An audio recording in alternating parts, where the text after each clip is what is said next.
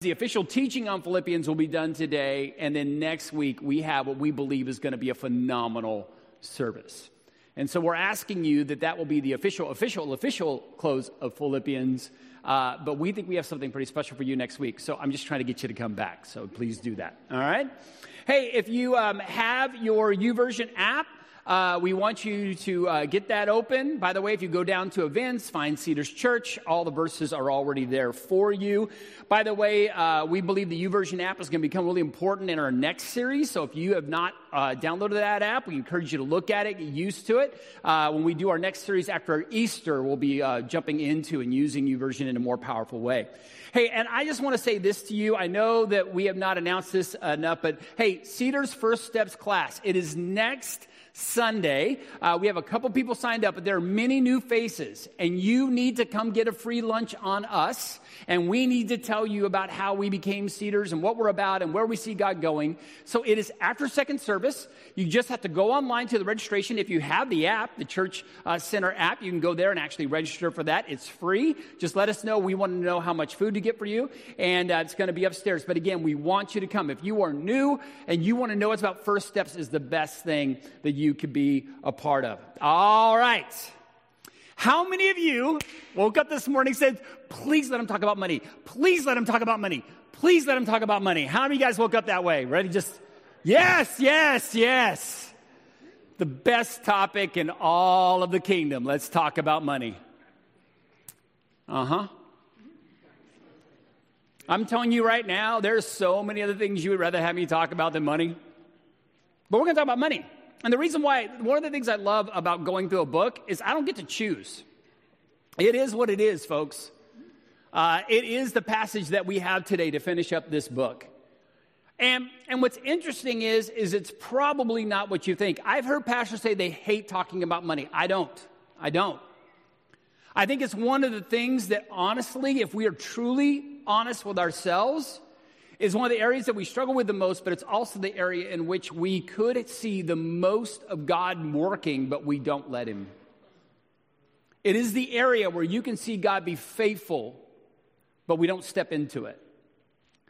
And so, because of that, I want to challenge people to not be afraid of this. I want to challenge people to step into what is being said here, and then in the process, look at themselves. Now, before I go any farther, one of the things I don't want to do is take things out of context.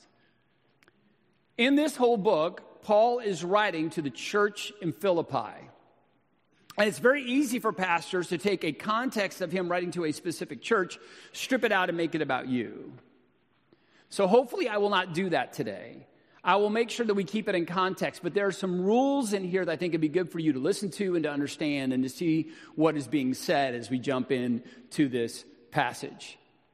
Again, folks, I will tell you in a place that um, is so expensive to live and, and costs and everything else, and what do we do about money? And yet, I think it's important that we talk about this this way.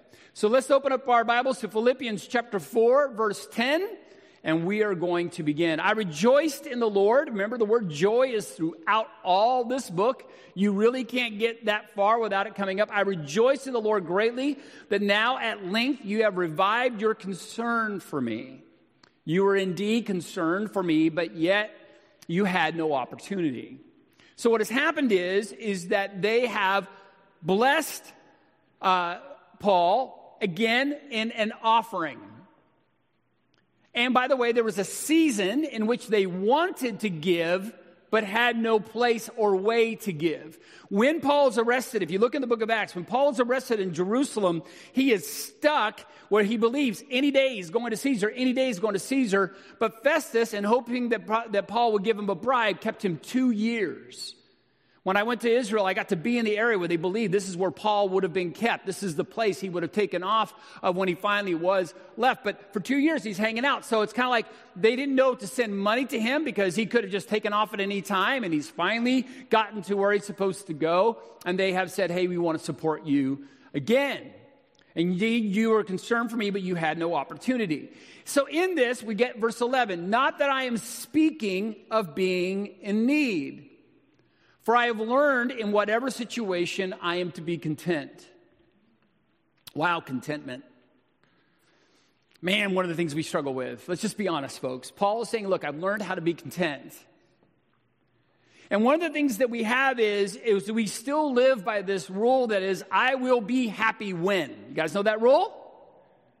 When you are young, I'll be happy when I graduate high school. I'll be happy when I get to college. I'll be happy when I graduate college. I'll be happy when I meet that person. I'll be happy when we have our first kid. I'll be happy when I have my first house.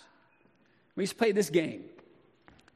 And the idea is we just in our brains think that whatever this next thing is going to be, that's going to be it. That's what's going to bring me my contentment. And I say the illustration over and over again, and then next year they come out with a new model of a new car, and then you realize you're not content anymore. You were happy until they put flares on the side. You go, oh, now I need the flares. And it's a perfect example of what happens with us is that if we got something and we were content, there's only one thing, honestly, that I feel like I've been content with, and that's been like my wallet that I just like, I'm happy with it. It works, you know what I'm saying?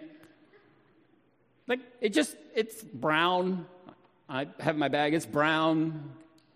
It holds, my, I'm happy. You understand what I'm saying?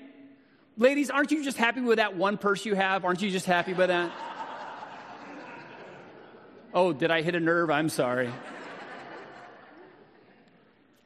Guys, one wallet, one belt, one pair of shoes, cha-ching, right? So in that, this idea of it is, is that what do we do with contentment? And here's Paul, and he's saying this, for not that I'm speaking of being in need. He goes, look, I'm not trying to throw my needs out at you. I'm not trying to be, look, look, I need, I need, I need, I need. Not that I'm speaking need, for I have learned in whatever situation, I am to be content. Here's what's interesting. What, notice the key word. I have what? learned. Contentment is a learned process.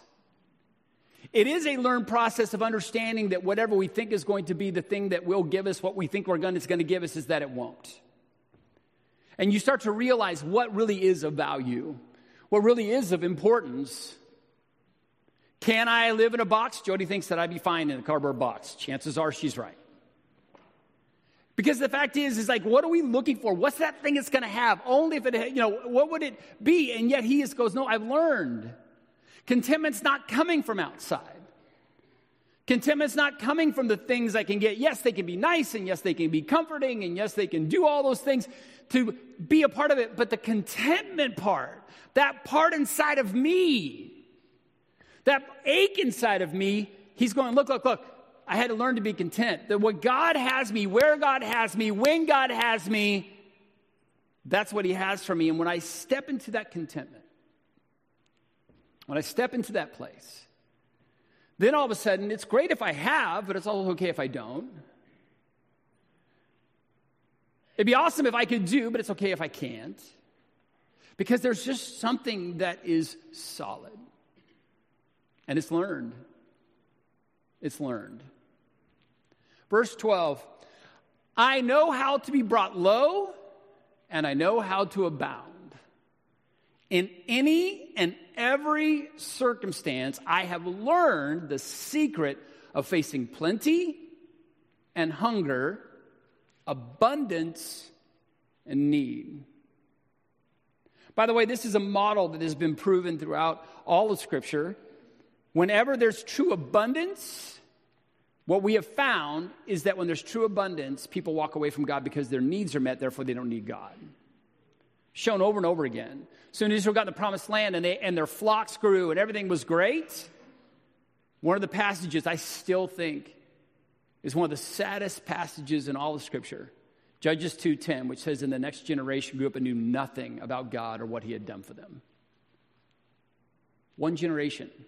Because again, why tell the story? We got everything we need. We don't need to worry about God. We have everything. And God just goes, wow. Then on the other stream, we have this idea that in straight poverty, then there's this anger with God. How do we find that secret of facing plenty and hunger, abundance and need? Because again, those things are not what brings contentment. What brings contentment is where I'm at right now with God is good was good, is where I'm supposed to be. And then to fight the idea that if, if I only had, and fight that and go, no, that's not going to do it. It's just not. I mean, yeah, for a moment. But, but in that place, how do I find that place of like, no, God, I'm, I'm, I'm good, I'm content. I'm good with you. And he said again, I had to learn that. I had to learn that again, in abundance and in need, there's these extremes. How do I know that we have this? It's interesting. There's a passage about fasting. Fasting is one of the things you can do, but there's an interesting passage that talks about the idea sometimes you just fast because you don't have food. I'm like, whoa, what? Because in that moment, what God's trying to say is, do you trust me? Do you trust me? We'll get there in a little bit.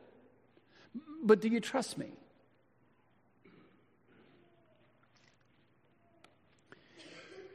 In Matthew 6, Jesus speaks. By the way, one thing you gotta, one of the things you're going to have to wrestle with in your heart is either what Jesus is saying is true or it's not. And look, this is a learned process. Either what he is saying is true or it's not. Either he is lying to you, or he's giving you nice platitudes, or he's giving you a pipe dream that you can maybe hold on to, or what he is saying is actually true. Matthew 6, 31 through 34. Therefore, do not be anxious, saying, What shall we eat? And what shall we drink? And what shall we wear? Those are pretty big things. What am I going to eat? What am I going to drink? What am I going to wear? Why are you anxious about this? Watch this. For the Gentiles seek after all these things, and your heavenly Father knows that you need them all. Listen to me. Your heavenly Father knows that you need them all. Not once has any of my boys at the age about five, four, five year olds came to me panicked and anxious over what they were going to eat the next day. Not once were they anxious about what they were going to wear. Jody had for them a you know, a closet of clothes and had a pantry of food. Not once did they just wake up with all this anxiety.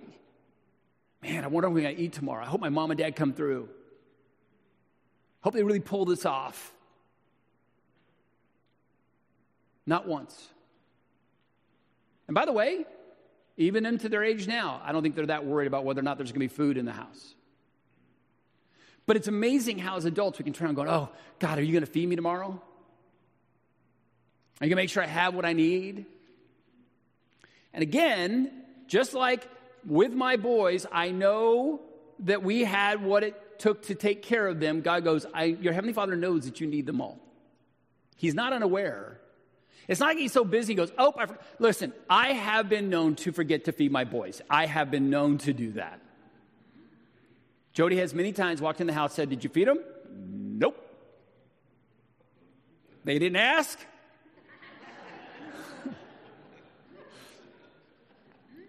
Am I, guys, am I right in this? That if they don't ask, when I'm hungry, I ask. Why are they just sitting there? Anyway, Heavenly Father knows that you need them all. Watch this. But seek first the kingdom of God and his righteousness, and all these things will be added to you. Let me give you a picture of this. My, my dad and I were working on a project in the backyard. And I have a tendency that once I start a project, I just want to get it done. Does that make sense? Um, some of you are really good at taking your break. Does that make sense? I don't understand breaks. Staff has learned that about me. Uh, Esteban makes sure that we ordered tacos, right, to sh- slow me down. But I remember working on this project with my dad, and my mom just walked up knowing my dad and I and just stuck a sandwich in my hand. Does that make sense? Kind of like, you're not going to stop, so just, right? And she'd walk out with glasses of lemonade, just stick it in my hand. Oh, thanks, mom. Now, at the moment, it was incredibly refreshing and incredibly beneficial. Does that make sense? But that's not where my brain was. Let me tell you something. I want you to say, I believe that needs to be the picture of this. But seek first the kingdom of God and his righteousness. That needs to be my focus. And we have a God that comes in and goes, by the way, eat a sandwich. Here's a drink. It'd be good for you to get dressed tomorrow. Do you understand what I'm saying? Because if I'm focused on the things of his kingdom, God goes, I know how to make sure you get fed. I know how to make sure you get you drink. I know how to make sure that you get what you need. I'm not forgetting you. And by the way, when you will forget, I will make sure I'm there to take care of you. But we don't believe this. I got to make sure I got it stockpiled and I got all these things and, and I'm all set to go. I was listening to this guy about diets. He goes, Isn't it amazing? How many of you guys have had a chocolate muffin? You know, you know what chocolate muffin is? Let's just call it is. How many guys had chocolate cake? It's cake. Don't lie to yourself. Chocolate muffin with chocolate chips in it is like the icing. It's cake. We have found a way to bring cake to breakfast. And here's what's amazing. In the hour that I'm going to go from getting up to going to breakfast, well, I better have a muffin, which makes it sound better than cake. But I got up and had cake. And by the way, I had breakfast, but I'm going to go to lunch, but I'm on my way to see I'm at an airport. Well, I better buy a snack so I don't pass out before I get fed on the plane. Folks, it is amazing to me how we will plan this world. The guy goes, um, I kind of know how to take care of you. But seek first the kingdom of God, and all these things, things will be added to you. Again, all these things will be added to you. Watch this. Therefore, do not be anxious about tomorrow, for tomorrow will be anxious for itself. Sufficient for the day is its own trouble. Some of you woke up this morning already worried about tomorrow. Listen to me. You woke up this morning already worried about tomorrow. And I'm telling you, today has, has enough of its own junk. Amen? Therefore, do not be anxious about tomorrow, for tomorrow will be anxious for itself. A guy goes, Jeff, I know how to make sure you have food tomorrow, and I know how to make food the next day if your focus truly is me. And if you're seeking me, I know how to slip a sandwich into your hand. If your focus is on the things of my hope and my, uh, my direction, and this is what Paul's talking about. He goes, he goes again. And folks, it is an amazing thing when you're in a place where all of a sudden God goes, I know what you need and I know how to do that. I've had this image and I can't, in my head all week long of so many times that I believe there are angels with a sandwich. By the way, that, that God's going to pay for, and a drink and clothing and they're like walking up behind me and they're ready to bless me, and I don't trust. So I put it on the credit card. Do you understand what I'm saying? And the angel went, ah, backs off. Like there's these moments that they want to come in and show God's faithfulness. And before we give them a chance, we're already anxious about it, so we just take care of it ourselves. Do we trust God in this way? Verse 13, I love this. After saying all this, he says, I can do all things through, through him who strengthens me. So let me tell you this story. Um, we're in the middle of college, uh, think about paying, paying, for college. Ben's going to go off uh, in uh, this next year. He's chosen Grand Canyon University. We now know how much it's going to cost. There it is. There's the amount. That's the scary thing. When I was going to, uh, when I was leaving for college, I didn't get scholarships uh, uh, because I wasn't good enough in school to get scholarships. Um, and I remember between my freshman, I mean my my senior and freshman year of college, I went up to a camp and I just said, God, my dad's a truck driver. Uh, they weren't able to put any money aside for school. Um, I don't know how you're going to do this, but I don't want debt. And um, I'm going to a private school. At the time, in 1986, it was $300 a unit. That was just crazy to me. I know you're laughing now, but that time it was crazy to me. And I said, What, God, what are you going to do? And I went up and I was praying and fasting over this, and I said, I'm going to follow you, but I don't know how this works. was talking, side note, to one of the guys uh, with uh, CMA, and one of the things they're seeing happening, and just so you're aware of, is they got kids that want to go into missionary work and want to go into uh, professional work, but they're coming out of Bible college with forty and fifty thousand dollars in debt, and they can't go on the mission field until that debt's paid. And by the time that debt's paid off, they've already got themselves a family and they're into a place, and they never go to the mission field. It's a real problem.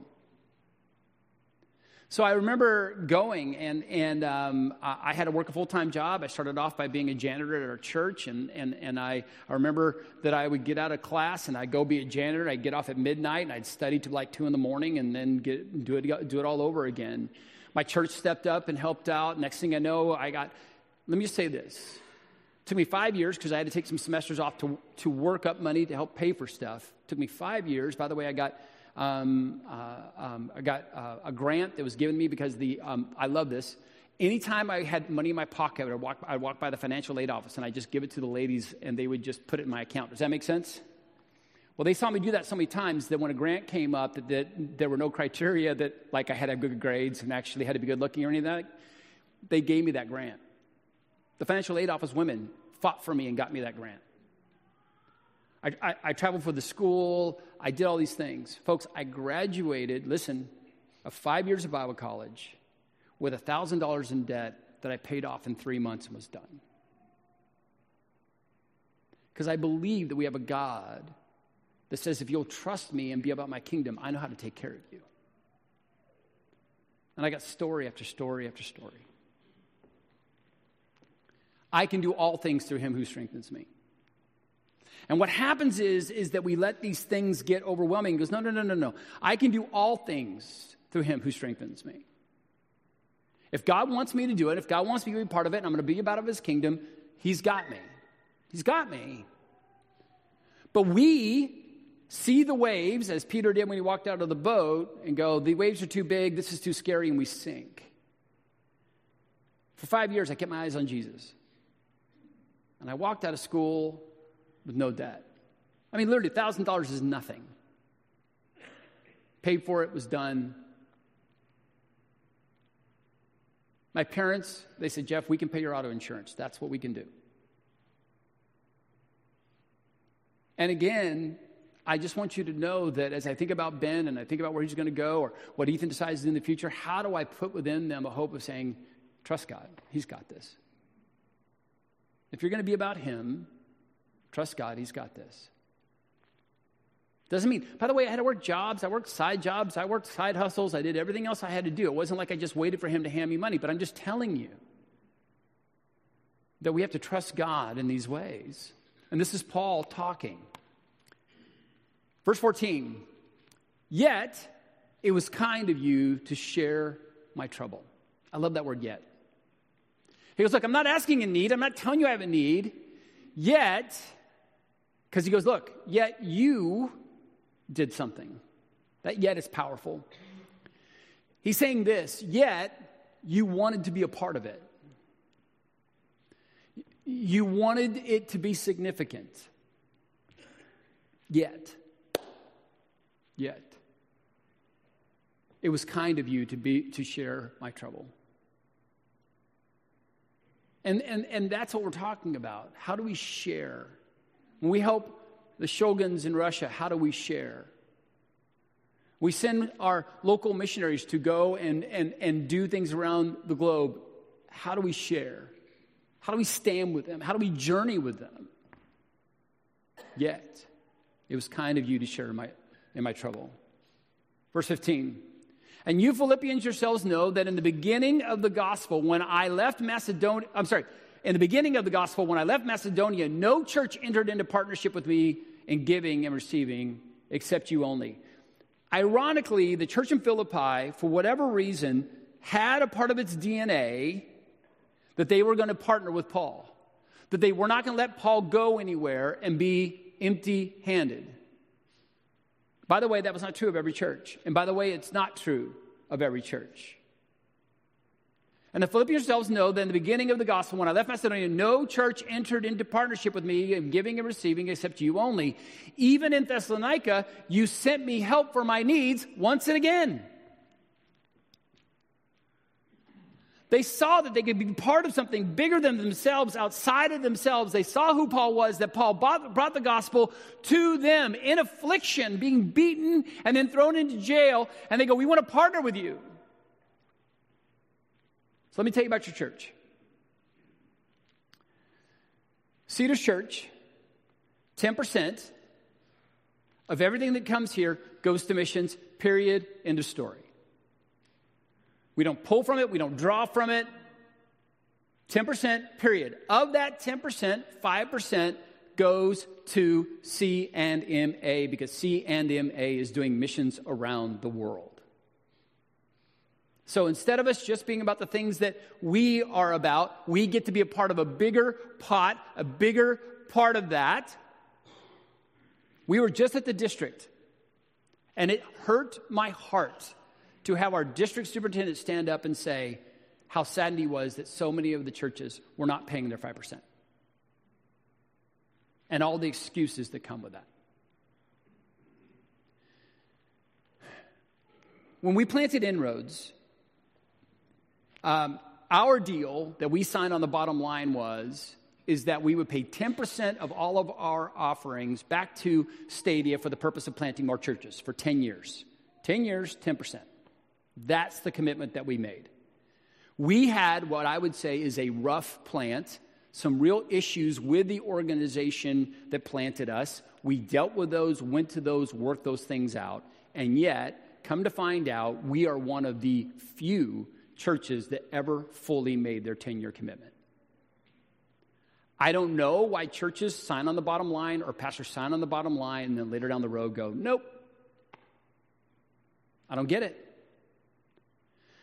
Because we gave 10%, at the same time, listen to me, in that 10 years, we were also supporting a church um, that was happening in Santa Clara called Adventure. We also were supporting the Shulgins, and we also were supporting local missions here through CityServe. So we were giving more than our 10%, and let me just say to this, say this to you, financially, Inroads never really struggled. I'm going to tell you this right now. Cedars Church is going to keep its commitments financially to God. We're going to give our 10%. We're going to make sure our 5% goes to our district. And in May 19th, the Todds are going to come back. Rich and Christy, we're going to be talking about missions that Sunday. And I want you to know we're going to take an offering for the Great Commission Fund, and we are going to make our commitment to give that to the Great Commission Fund. Because I believe that we have a God that goes, when you share in those things, God blesses you. I'm going to get to that in a minute. But I think we become short sighted when we don't understand that we are to be a part of things and then we think we're being judicious or, oh, we'll keep it here and we'll do things locally. And God goes, You're missing the picture. I want to bless you, but because you're going to hold it back, you're not going to get what you should get. And if I believe that we want Cedars to be financially secure, the first thing we do is we make sure we pay our 10%. And the second thing we do is we look for opportunities to reach out beyond our walls.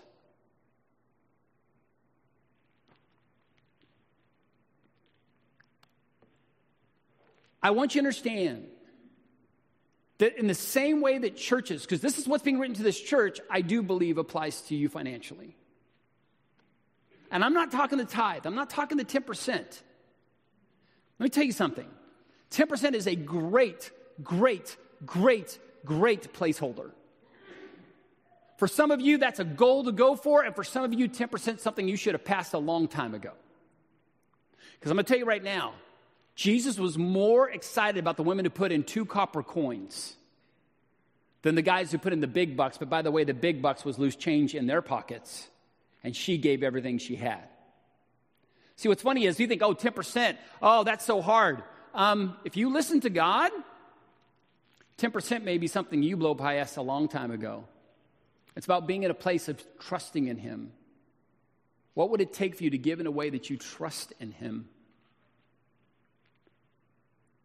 If 10% is there, man, man, that's something you push for, and that's what it takes, then go there. I'm not trying to set a tithe. I'm not trying to set a number. I'm trying to set a heart that says, I want to be in a place where God has to come in And by the way, slip me a sandwich. Do you understand what I'm saying?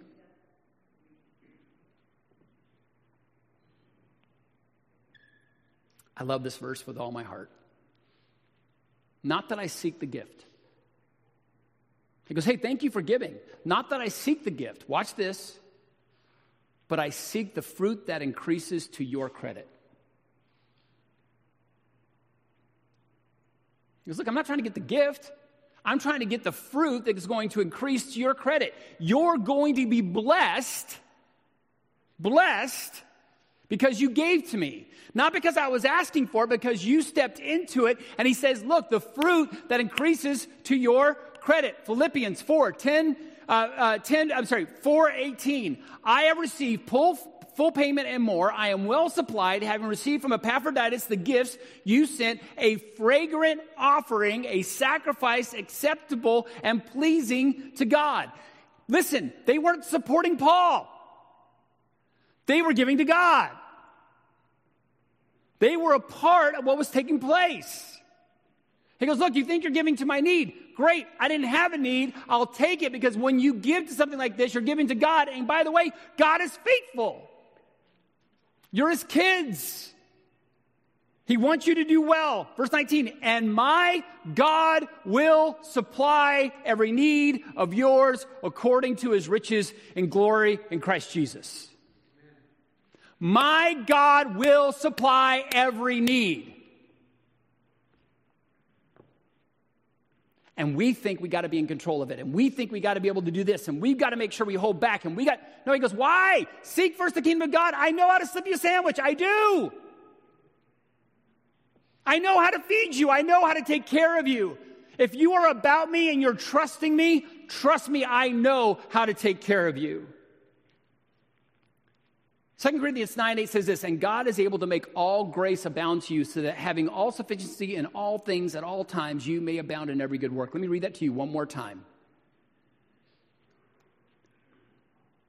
I, uh, went too far. And my God will supply every need of yours according to his riches. And God is able to make all the grace abound to you, so that having all sufficiency in all things at all times, you may abound in every good work. My God will supply every need of yours. Verse 20 To our God and Father be glory forever and ever. Amen. Now you're going, Jeff, that's the end. There's three more verses next week. But I want to say this to you. This is about a church that collectively got together and said, We want to be a part of what Paul's doing. And he's blessing them and I want you to know that the church in Philippi was blessed because they gave, blessed because they found a way. They even sent one of their very own Epaphroditus because they cared so much. Folks, God knows how to slip you a sandwich. Seek first the kingdom of God and his righteousness. Seek first the things that matter. He will do phenomenal things. And I just want you to, I just want you to, by the way, this is one of the things that God says test me in this. Try me out. And I've watched person after person test God in this and be blown away by what he does. I challenge you. I challenge you. And I challenge this church that we would be like a church in Philippi, that we are caring about the things happening outside and beyond our walls, not just what happens on this campus or in our home churches. Thank you. God bless you. Father, let's. Uh, let us come to you with an open heart. Father, let us come to you with the desire to see what happens when we trust you in this way. Father, I know there are people right now that are just struggling. Money is such a big issue. They're so fearful. But Father, I would ask that they would have the freedom of what it means to walk in you. Walk in you. And trust you that you know and you have it set up. You already have their meal plan tomorrow. You already know what they have set forward. You have things that they could never even imagine if they would just trust you.